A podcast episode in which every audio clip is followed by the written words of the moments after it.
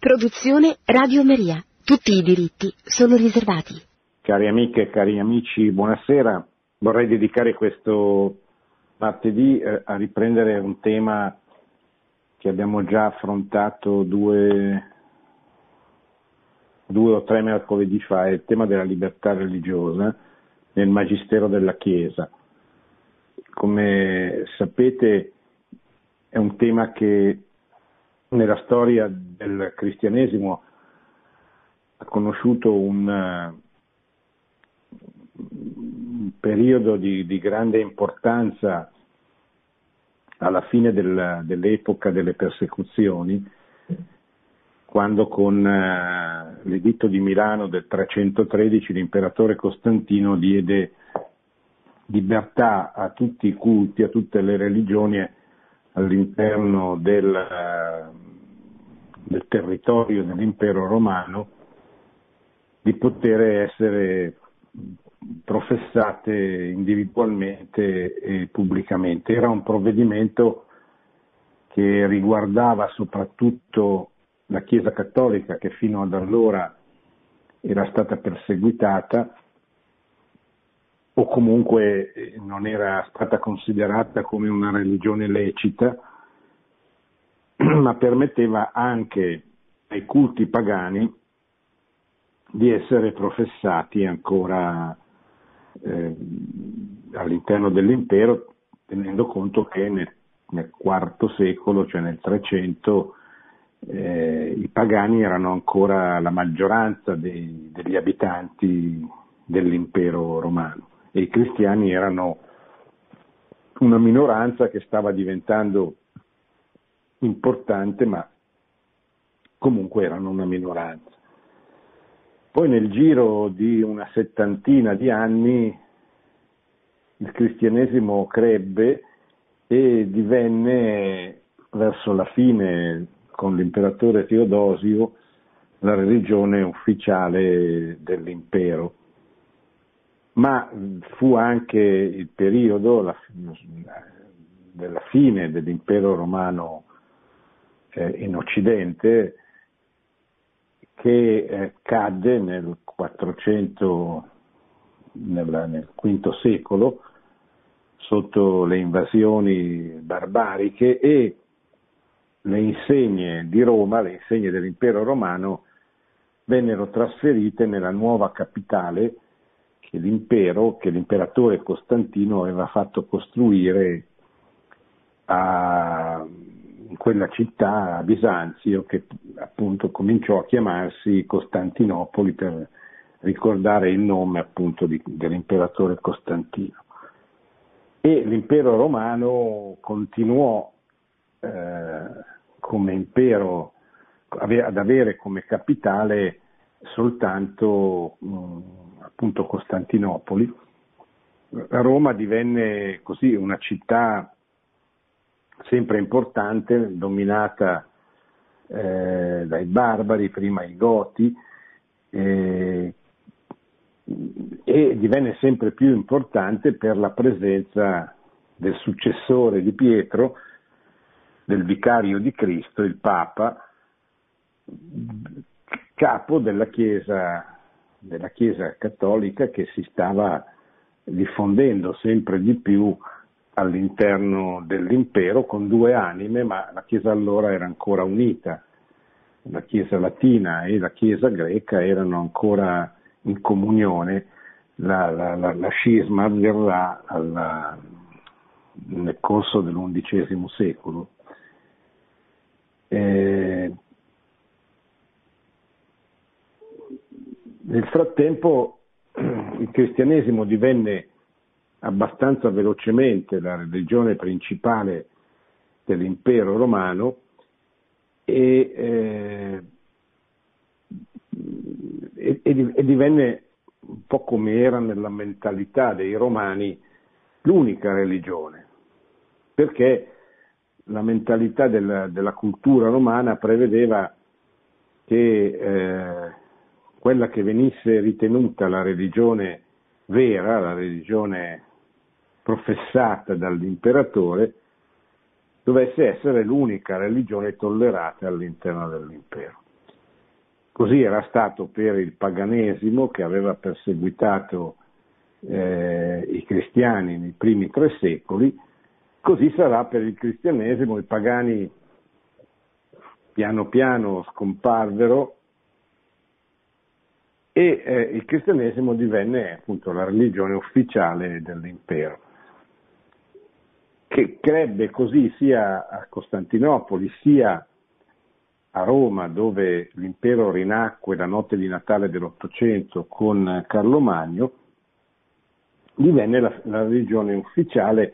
Il tema della libertà religiosa non era particolarmente sentito proprio perché il tema della libertà religiosa è strettamente legato alla presenza di diverse religioni all'interno di un determinato territorio.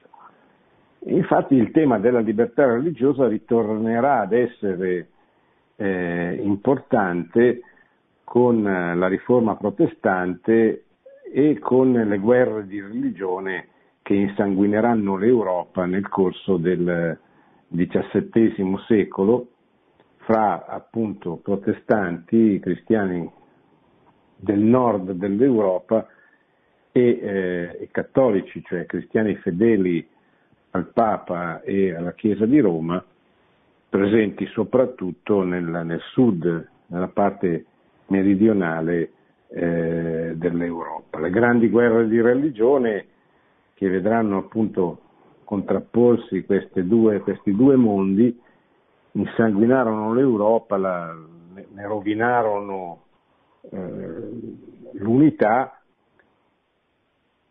e eh, venne sancito attraverso una pace um, stipulata a Westfalia nel 1648 il principio che eh, i, i, i popoli dovevano seguire la religione professata dai rispettivi sovrani, che era la, la negazione del principio della libertà religiosa.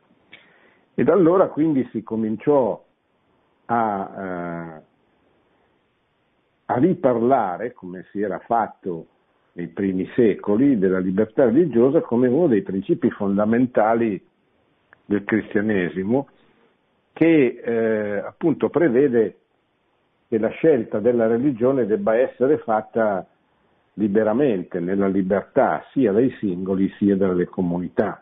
Non possa essere imposta la fede da nessuna autorità, ma soltanto scelta liberamente dai singoli e dai, dai popoli. La, la libertà religiosa divenne sempre più un problema eh, dibattuto, eh, rilevante all'interno del cristianesimo, poi con l'epoca, con l'epoca delle ideologie, cioè dopo l'illuminismo, con il liberalismo, il socialismo, il nazionalismo, il comunismo, e con l'inizio delle persecuzioni contro le religioni, contro le chiese, da parte dei, dei sistemi totalitari che si realizzeranno soprattutto nel Novecento. Già prima i regimi liberali, dopo la rivoluzione francese, avevano perseguitato la Chiesa, la Chiesa cattolica soprattutto, ma in generale le Chiese, ma saranno soprattutto i regimi comunisti e il regime nazista a perseguitare la, la religione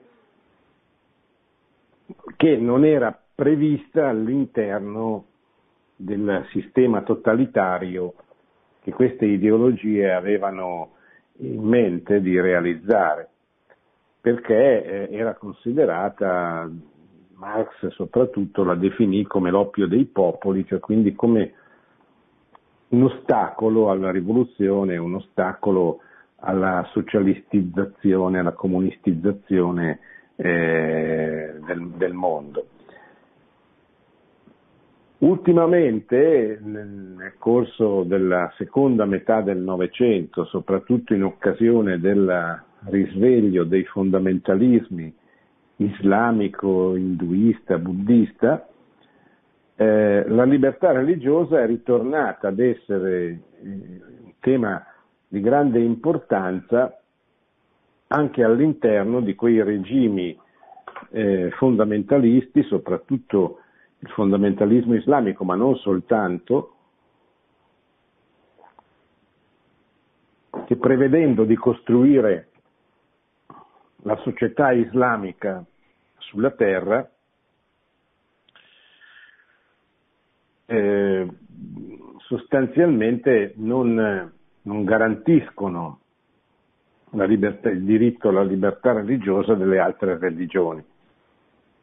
Soprattutto non garantiscono la possibilità di professare pubblicamente come comunità, come Chiesa, la religione. Questo avviene nei paesi, nella grande maggioranza dei paesi islamici, per esempio in quasi tutto il Medio Oriente, tranne il Libano, ma avviene anche all'interno di, molte, di molti stati dell'India, da parte del fondamentalismo indù, in, in alcune situazioni dove esiste un fondamentalismo di tipo eh, buddista e, eh, e, quindi il tema della libertà religiosa è ritornato ad essere centrale, ad essere di grande importanza, per esempio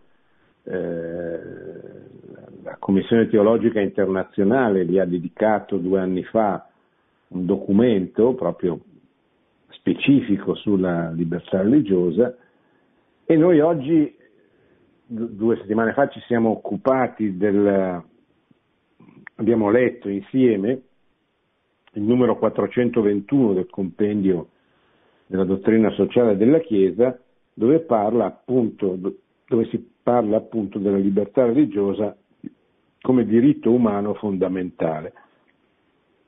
Questa sera vedremo il paragrafo successivo, il 422, vedremo anche alcuni spunti del, ehm, del catechismo della Chiesa Cattolica, sempre inerenti al tema eh, della libertà religiosa.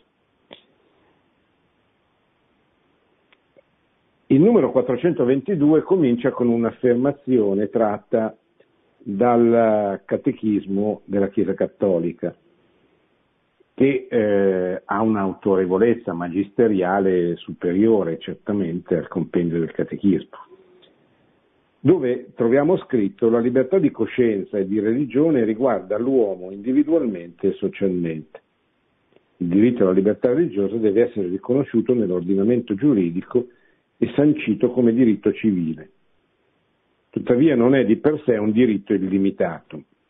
Allora, Primo punto, l'abbiamo già detto, lo ripeto, il diritto alla libertà religiosa non è un diritto soltanto della singola persona, ma anche della comunità che professa una determinata religione, la quale essere, eh, alla quale deve essere riconosciuto da un punto di vista giuridico, cioè dalla legge dello Stato, il diritto di professare la propria religione.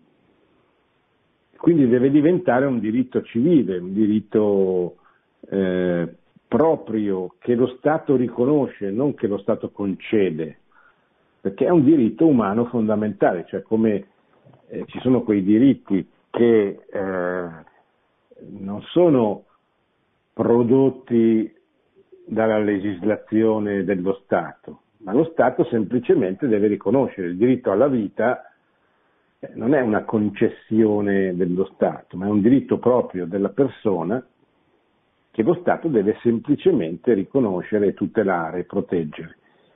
Il diritto alla salute, idem, cioè non è che eh, lo Stato concede il diritto, quindi il diritto di curarsi, di, di, ma eh, è un diritto fondamentale, il diritto al, al matrimonio, a sposarsi, a, a costituire una famiglia, non è un diritto concesso dallo Stato, è un diritto proprio della persona che lo Stato deve semplicemente tutelare, proteggere, regolamentare, eccetera. evidentemente esistono altri diritti che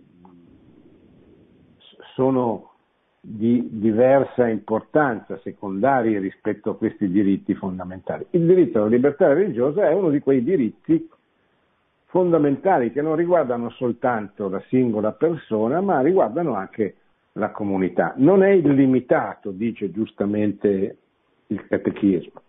Cioè, cosa vuol dire? Non è come può essere il diritto alla vita, che è assoluto illimitato, non può essere, cioè non si può eh, permettere che un diritto, un, un, una persona, un essere umano innocente rinunci a questo diritto. Il diritto a professare pubblicamente, per esempio, la libertà religiosa, la propria religione, può essere, eh, diciamo così, diminuito eh, in determinate circostanze, può essere circoscritto quando eh, potesse, diventasse un, eh, un, ostacolo al bene comune. La, la, la, pandemia che stiamo vivendo è un esempio tipico, cioè noi oggi in Italia, e direi nel mondo, eh, patiamo una, una rinuncia, sebbene volontaria da parte della Chiesa, all'esercizio della propria libertà religiosa. Perché? Perché eh, i fedeli non possono partecipare alle celebrazioni della Santa Messa per garantire un diritto alla salute, cioè per evitare la diffusione del, del coronavirus che si ritiene eh, avvenga attraverso il, i rapporti umani, eccetera. Quindi è un diritto, cioè il diritto di partecipare eh, alla messa e a, ai funerali piuttosto che ai matrimoni, eccetera, un diritto dei singoli e delle comunità a cui la Chiesa rinuncia per un bene eh, superiore non in assoluto, ma superiore nella circostanza, nel senso che se per esercitare un diritto io devo eh, mettere a repentaglio la vita eh, non solo mia ma, ma, ma, della comunità, è evidente che è giusto che io rinunci mh, parzialmente, temporal, temporanea, temporalmente, in, in un periodo specifico di tempo, all'esercizio di questo, di questo diritto. Poi qui naturalmente sorgono un sacco di domande, dici, ma perché non, non viene esercitato questo diritto nel rispetto delle ordinanze governative, cioè nel rispetto della distanza e quindi di tutte quelle precauzioni sanitarie, eccetera.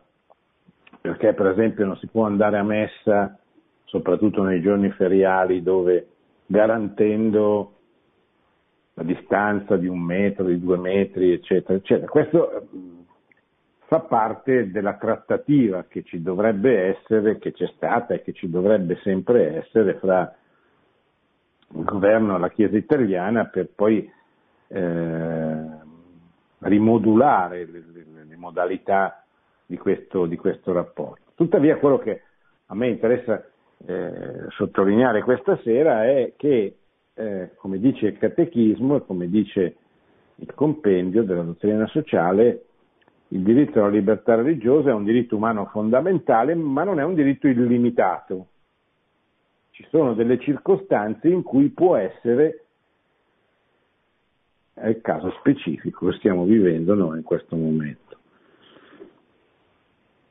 I giusti limiti, continua il compendio all'esercizio della libertà religiosa devono essere determinati per ogni situazione sociale con la prudenza politica. Che cos'è la prudenza politica? La prudenza politica è quella virtù che eh, deve, dovrebbe esercitare il governante, che è forse la, la virtù principale che dovrebbe appunto esercitare il governante intendendo per, per prudenza la scelta dei mezzi più idonei e più adatti a perseguire il fine della politica, cioè il bene della comunità, il bene comune. Allora, rileggo, i giusti limiti all'esercizio della libertà religiosa devono essere determinati per ogni situazione sociale con la prudenza politica, secondo le esigenze del bene comune, e ratificati dall'autorità civile mediante norme giuridiche conformi all'ordine morale oggettivo. Quindi è poi compito dell'autorità legislativa di un paese eh, tradurre in diritto positivo, cioè in leggi, questi principi. Tali norme sono richieste, come dice il, il documento sulla libertà religiosa del Concilio Vaticano II, Dignitatis Umane, tali norme sono richieste dall'efficace tutela dei diritti di tutti i cittadini e della loro pacifica coesistenza da una sufficiente cura di quella onesta pace pubblica che è, che è ordinata convivenza nella vera giustizia e dalla doverosa custodia della pubblica moralità. Quindi questi sono i passaggi, prudenza politica, eh, diritto positivo che garantisce la realizzazione pratica concreta dei principi fondamentali del, tra cui quello della libertà religiosa eh, nella prospettiva del bene comune. Numero 423, a motivo dei suoi legami storici e culturali con una nazione, una comunità religiosa può ricevere uno speciale riconoscimento da parte dello Stato. Tale riconoscimento non deve in alcun modo generare una discriminazione d'ordine civile o sociale per altri gruppi religiosi.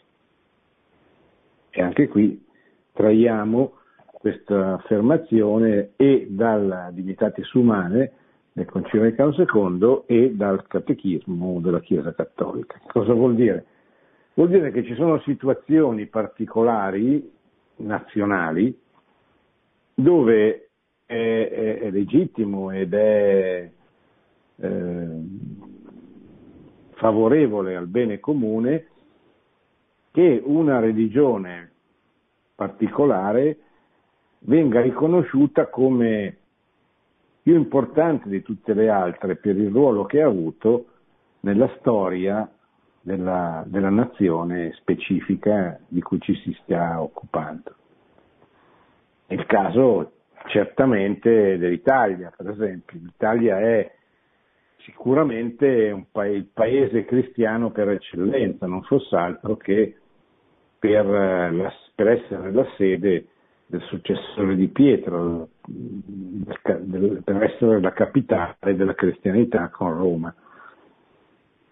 Quindi è normale, cioè non è eh, contrario alla libertà religiosa che lo Stato riconosca alla religione cattolica un ruolo particolare in storia italiana e quindi riconosca, le riconosca dei privilegi, se, usare, se possiamo usare questa espressione, intendendo per privilegio la cosa più semplice che viene in, me, in mente il diritto che il medico ha di posteggiare la macchina dove il comune mortale non può posteggiarla perché il medico non deve perdere tempo per parcheggiare la propria macchina se deve andare a soccorrere un ammalato, eccetera. Allora,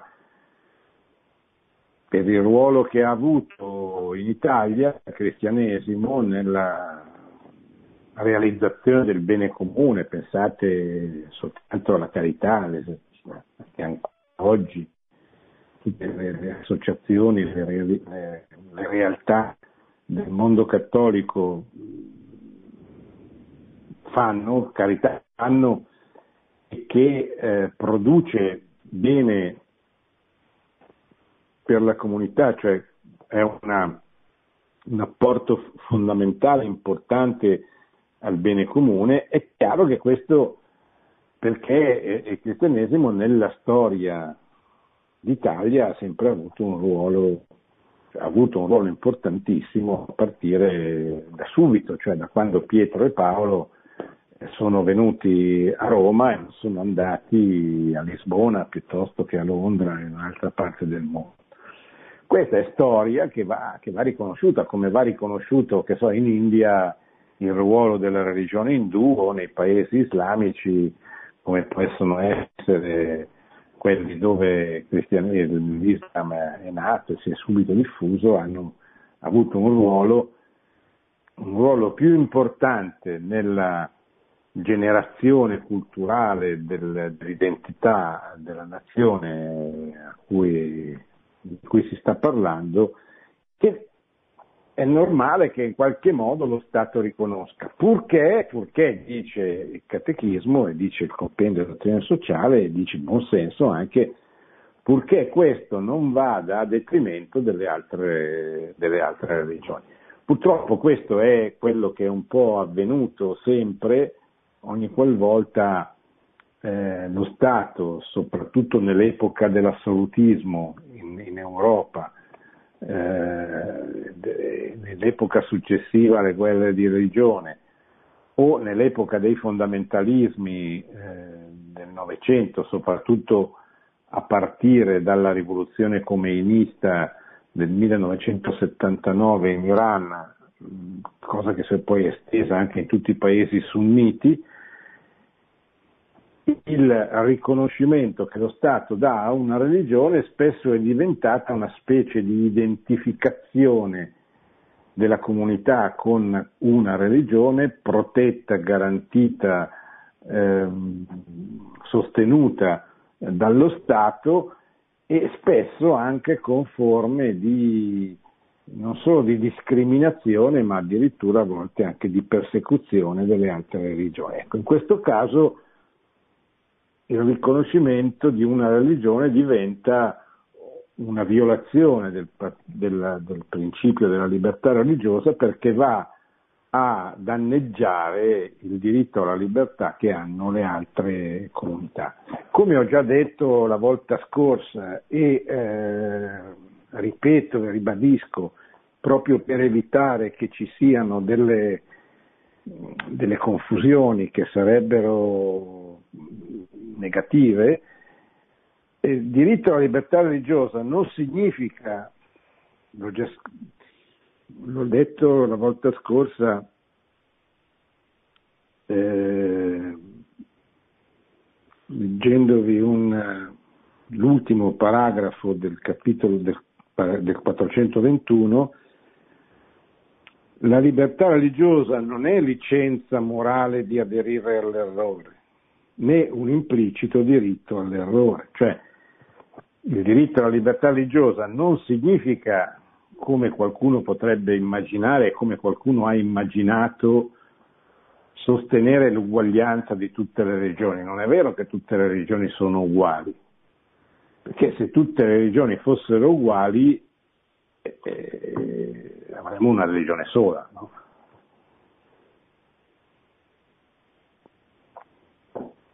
Il problema della libertà religiosa nasce proprio dal fatto che le religioni sono diverse e quindi non è che si vuol dire che sono tutte uguali e che quindi è è indifferente professarne una o l'altra. Questa è un, un'idea di indifferenza religiosa che la Chiesa ha sempre condannato, perché l'uomo, ogni uomo, ha non solo il diritto ma anche il dovere di cercare la verità. E poi può anche non trovarla, può anche essere, diciamo così, macerato dai dubbi, però ha il dovere morale di cercare la verità e ha il diritto di, di, di, dover, di poterlo fare senza che nessuno lo obblighi e soprattutto dietro a quel nessuno si intende ovviamente lo Stato, cioè l'autorità politica, l'autorità pubblica. Quindi non è che sono tutte uguali le religioni, non è che questo eh, diritto eh, impedisca, cioè eh, ci deve fare dimenticare il dovere che abbiamo di cercare la verità.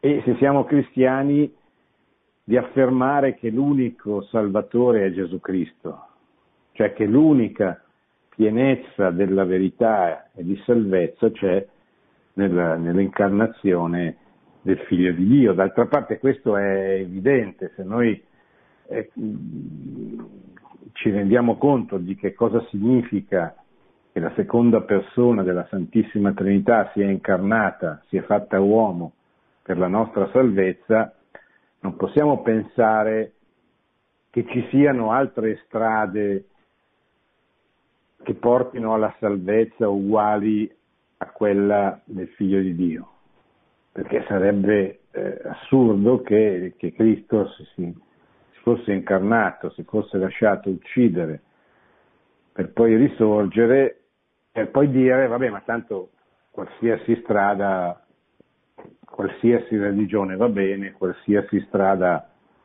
è praticabile, praticatela pure, eccetera, che, che non, avrebbe, non, avrebbe, senso, questo lo, lo, si capisce anche solo alla luce del buon senso. Quindi eh, diritto alla libertà religiosa non significa diritto all'errore, che, che, che, è la stessa cosa dire la verità, professare la verità, professare una religione, professarne un'altra, eccetera. Significa soltanto che i, i singoli e le comunità hanno questa immunità, questo diritto di non essere eh, obbligati, di non essere vessati, di non essere eh, oggetto di discriminazione da parte dell'autorità pubblica. La visione dei rapporti tra gli stati e le organizzazioni religiose, promossa dal Concilio Vaticano II, sto leggendo sempre il 423, corrisponde alle esigenze dello Stato di diritto e alle norme del diritto internazionale. E qui il, il, compendio cita in nota il messaggio di San Giovanni Paolo II per la giornata della pace del 1999. Perché cita il documento del, del Concilio Vaticano II? Perché il, docu, il, primo documento, diciamo così, di, di grande importanza del Magistero della Chiesa eh, specificamente dedicato al tema della libertà religiosa viene nel 1965 promulgato durante il Concilio Vaticano II con uh, quella dichiarazione di Unitatis Umane che appunto mette insieme un po' tutto il patrimonio della Chiesa e dice e ricorda eh, questi principi che ho così eh, brevemente ricordato, sottolineato in questa, questa sera.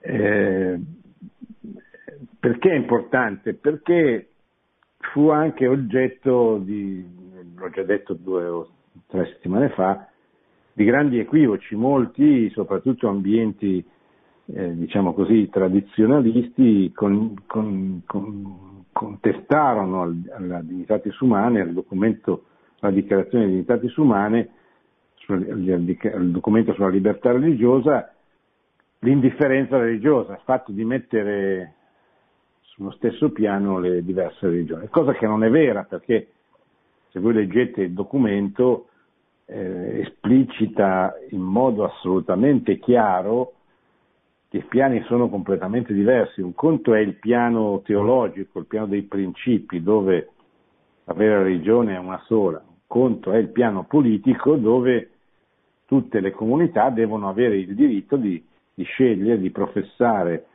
eh, di, di, di, scegliere di professare la religione che, che, che vogliono. Che non significa dire sono tutti uguali, significa dire ogni persona e ogni comunità deve essere libera di poter fare questa scelta nella libertà.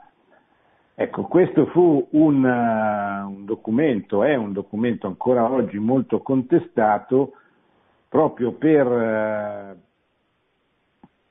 perché se non viene capito bene, se non viene letto bene, se non viene spiegato bene, può generare questo equivoco di, di, di indifferenza eh, liberale, di liberalismo applicato in, alla dottrina della Chiesa.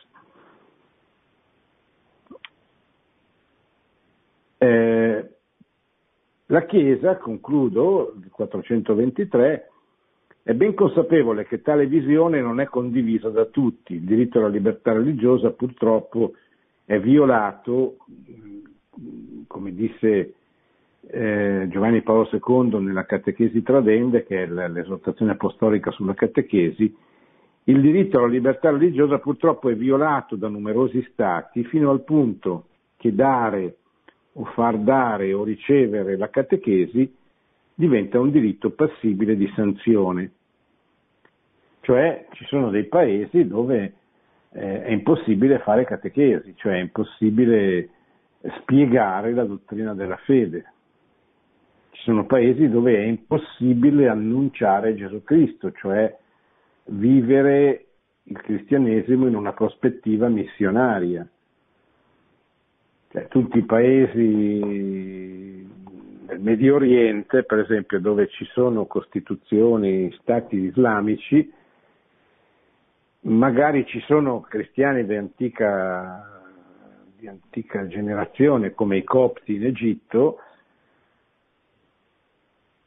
che però non hanno pienamente il diritto di professare pubblicamente, di fare apostolato sostanzialmente, di essere missionari. E questo è una violazione grave del diritto alla libertà religiosa, che non è solo il diritto all'esercizio del culto, io vi lascio celebrare le vostre messe, ma il diritto alla libertà religiosa prevede anche che eh, le persone e le comunità possano professare pubblicamente, essere missionari. Naturalmente anche qui poi ci vuole sempre il buonsenso, evitare le provocazioni, eccetera, però il, il, principio deve essere garantito, cioè il principio che ogni comunità deve poter professare pubblicamente la propria religione e anche proporla nel rispetto della legge, nel rispetto di tutto quello che volete, ma se no non se no non ci sarebbe eh, diritto alla libertà religiosa. Io mi fermo perché penso e spero che ci siano un po' di domande da parte vostra e appunto in attesa di rispondere ai vostri interrogativi.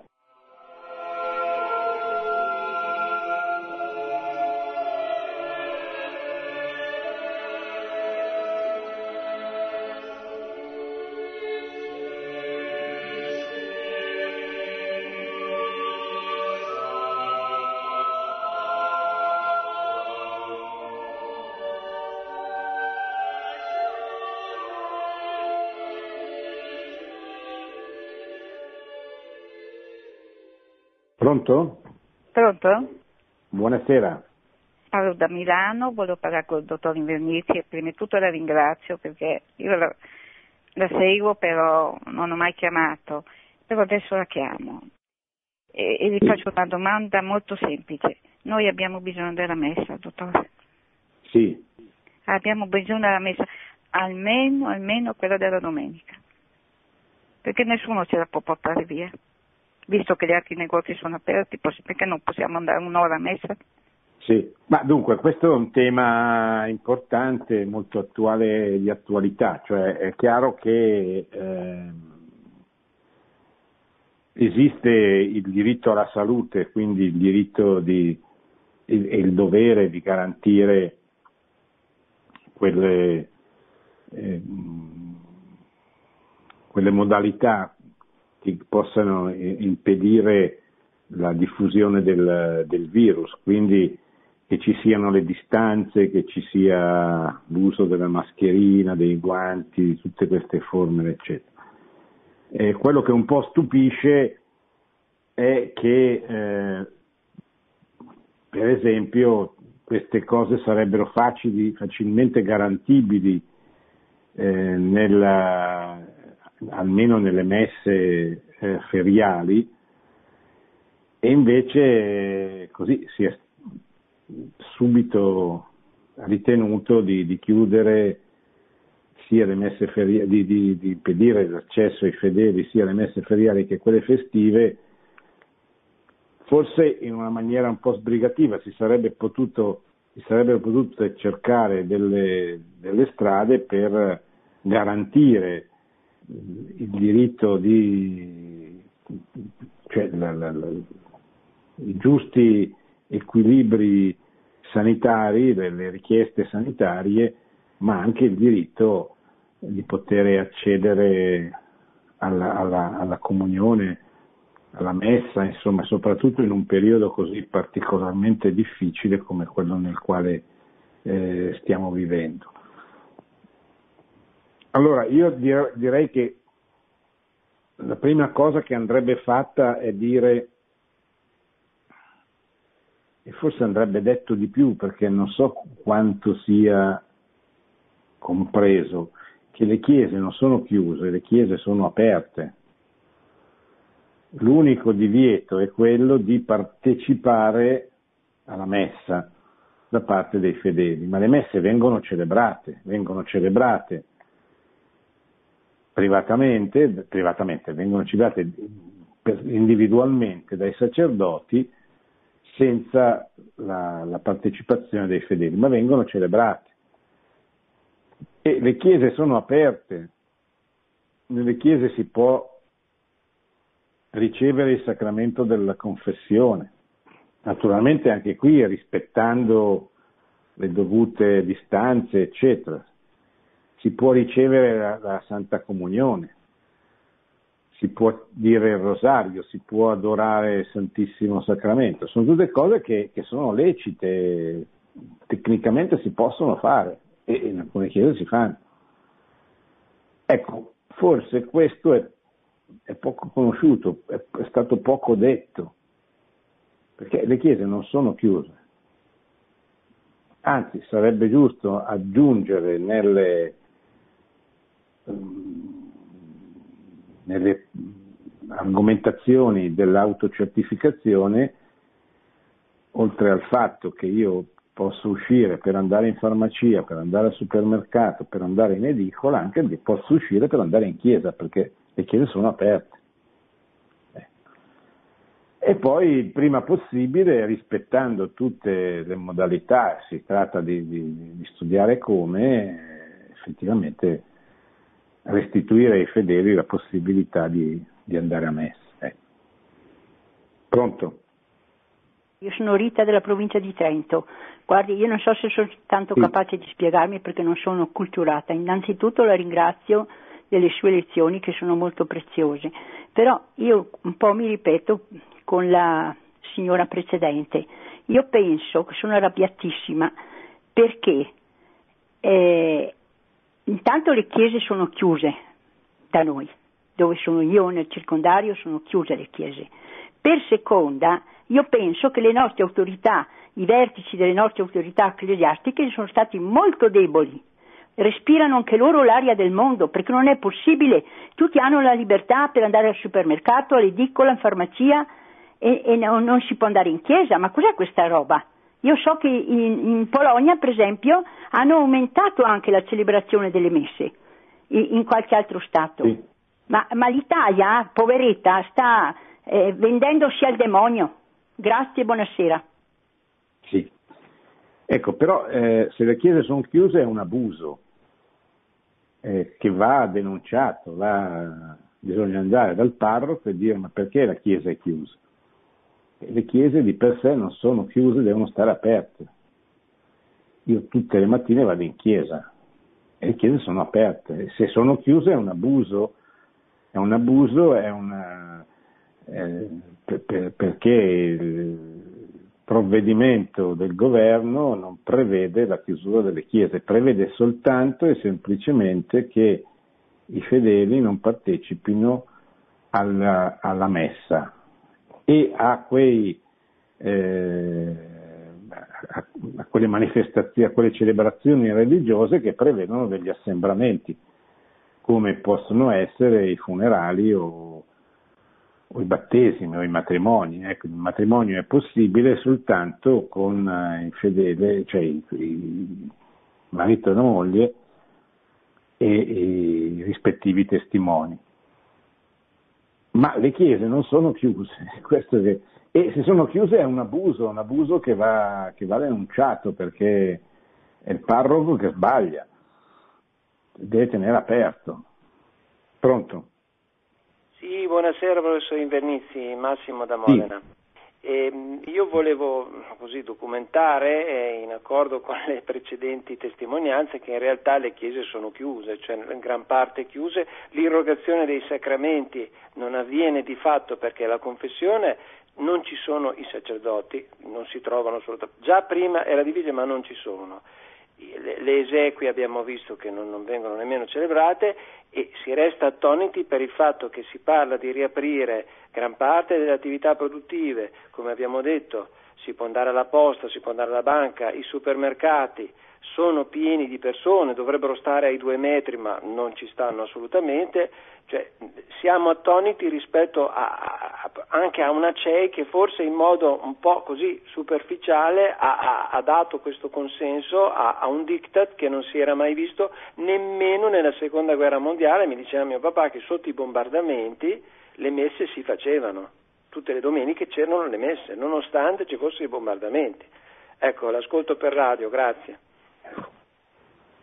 Sì, eh, beh, io mi ripeto, cioè se le chiese sono chiuse è un abuso che va, che va denunciato, che va dichiarato, cioè nel senso che è un, è un errore, non, so se di comunicazione o di paura o di che cosa, ma certamente è un, è un abuso il Papa continua a ripetere tutte le mattine nell'omelia della messa delle sette che i sacerdoti devono stare vicini al popolo e i sacerdoti per stare vicini al popolo non possono chiudere le chiese, devono tenerle aperte, perché sennò il popolo non entra nelle chiese.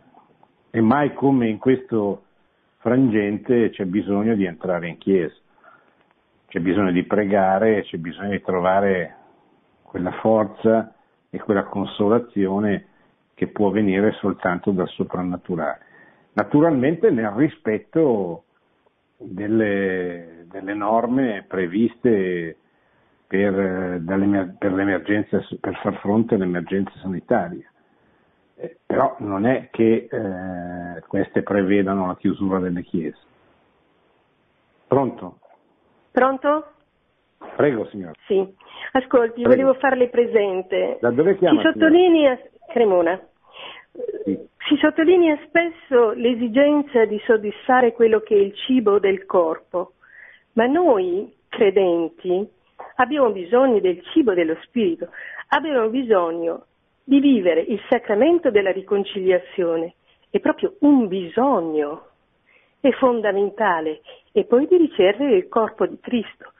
E questo veramente mi sconvolge perché non mi è possibile vivere e ricevere ciò che Cristo ha ribadito. Chi non mangia del mio corpo e non beve il mio sangue non potrà seguirmi. Grazie, buonasera. Sì.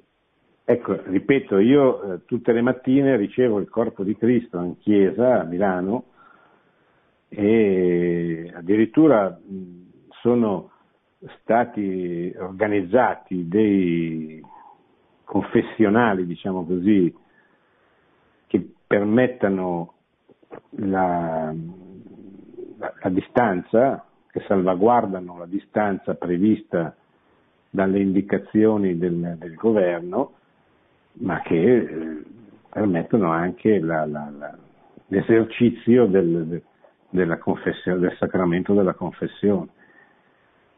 Quindi questo è possibile perché ne sono io testimone le, tutti i giorni e ci, si tratta solo di avere la pazienza, la buona volontà e poi di dirlo anche, perché è chiaro se poi non, nessuno lo sa, se uno pensa poi che la Chiesa sia chiusa, eh, ma non è così e non deve essere così.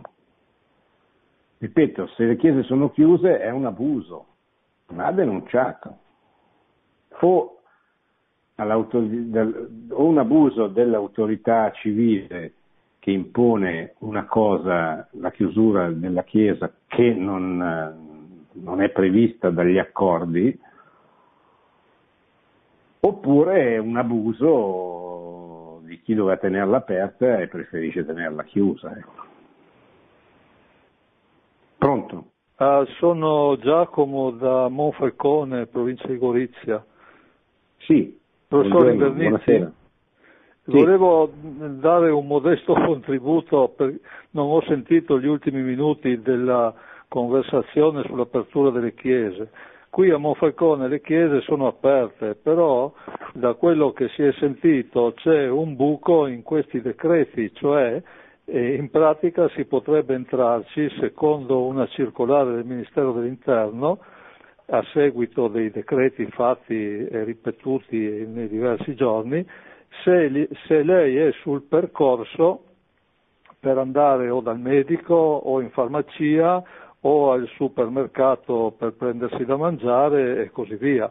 Addirittura c'era un blog della nuova bussola dove alla fine Riccardo Cascioli diceva eh, ma se il cardinal Bassetti avesse fatto una telefonata al Presidente del Consiglio, eh, al Presidente del Consiglio dicendo che andrebbe messo a posto in qualche modo perché le distanze e tutte le clausole diciamo, che eh, impediscono la diffusione del virus possono essere rispettate, soprattutto nelle eh, giornate feriali dove la messa è frequentata da pochissima gente, diciamo. Questo è quanto le posso dire, io faccio un po' da sagrestano, sa anche e da manutentore ho frequentato qualcuna delle messe a porte chiuse per necessità di servizio, diciamo. Sì. Grazie. Sì, grazie a lei. Beh, quello che dicevo prima, cioè bisognerebbe che nell'accordo che c'è stato e che può essere rivisto venisse introdotta nella documentazione inerente alla, all'autocertificazione che il cittadino deve fare per uscire di casa non solo la possibilità di andare in farmacia piuttosto che dal medico o supermercato, ma anche la possibilità di andare in chiesa. E questo purtroppo doveva, es- doveva e dovrebbe essere oggetto di un accordo. Eh, tenete presente anche che in Italia esiste un concordato fra la Chiesa e lo Stato, che non può, eh, che prevede il concordato che una delle due parti non possa intervenire senza il consenso dell'altra. E quindi non è che ci possono essere dei provvedimenti eh, unilaterali, cioè tutti i provvedimenti devono essere concordati teoricamente tra lo Stato e la Santa Sede più che la conferenza episcopale italiana, ma può essere che poi questi accordi specifici vengano demandati alla conferenza episcopale italiana. Ma sicuramente devono essere concordati, ecco, allora questo non si capisce perché non vengano specificate ulteriormente le modalità per accedere alla Chiesa. Cioè, le chiese sono aperte, perché non sono mai state chiuse, e, però bisogna anche che tecnicamente uno abbia la possibilità di andarci senza essere arrestato, fermato, intimorito, cose di questo genere. Ecco. E questo secondo me adesso come fare? Adesso senza, intanto non bisogna polemizzare, perché purtroppo questo ha prodotto delle polemiche che non fanno bene alla Chiesa, che non risolvono i problemi, ma che inaspriscono e basta. Cioè, eh, la Chiesa probabilmente, cioè i vertici della Chiesa hanno avuto un atteggiamento positivo, nel senso che hanno voluto riconoscere che soprattutto in alcune regioni esiste un dramma sanitario enorme e hanno voluto mostrare la condiscendenza della Chiesa a, ad andare incontro a questa pandemia perché possa essere risolta il più presto possibile, anche grazie all'atteggiamento di, di, di obbedienza, di disciplina da parte della popolazione. E questo è giusto e meritorio da parte della Chiesa perché denuncia attenzione, amore per il bene comune. Però non bisogna essere più realisti del re, cioè non bisogna eh, dimenticare che eh, la persona non è soltanto fatta di corpo, non ha soltanto l'esigenza di rimanere in salute, eh, di andare dal, in farmacia o in edicola, quella dell'edicola poi è, è veramente un po' pittoresca la cosa, perché uno deve andare, deve poter informarsi quando l'informazione attraverso la radio, la televisione o i, social è, è fin, fin, eccessiva, anzi non fine, è eccessiva, quindi non c'è neanche bisogno di andare a prendere il giornale, perché se noi volessimo, con tutte le, le informazioni che ci vengono dalla televisione, dalla radio, dai mezzi di comunicazione, dai social, ne, ne, avremmo in abbondanza. Però le edicole sono aperte, eh, io ho il diritto di poter andare in edicola o in farmacia o al supermercato e non ho il diritto di andare in chiesa che pure è aperta. E questo diritto deve essere concretizzato, non devo avere la chiesa, la parrocchia sulla via per andare al supermercato. Cioè devo poter scrivere nella mia autocertificazione che vado in chiesa perché ho bisogno di andare in chiesa, come ho bisogno di andare dal farmacista, come ho bisogno di informarmi e andare a comprare un giornale, come ho bisogno di andare a comprare da mangiare al supermercato. Questo ditelo, ditelo ai vostri parroci, ditelo nelle chiese, cioè che, soprattutto che le chiese rimangano aperte, questo è importante, perché se non sono aperte la chiesa la gente non può andarci. Se si sa che sono aperte, vedrete che poi piano piano la gente ci, ci, ci viene. Bene, credo che siamo arrivati alla fine, se non ci sono altre domande io vi, vi, saluto, vi auguro buona Pasqua, siamo nell'ottava e vi do appuntamento a martedì prossimo. Produzione Radio Maria. Tutti i diritti sono riservati.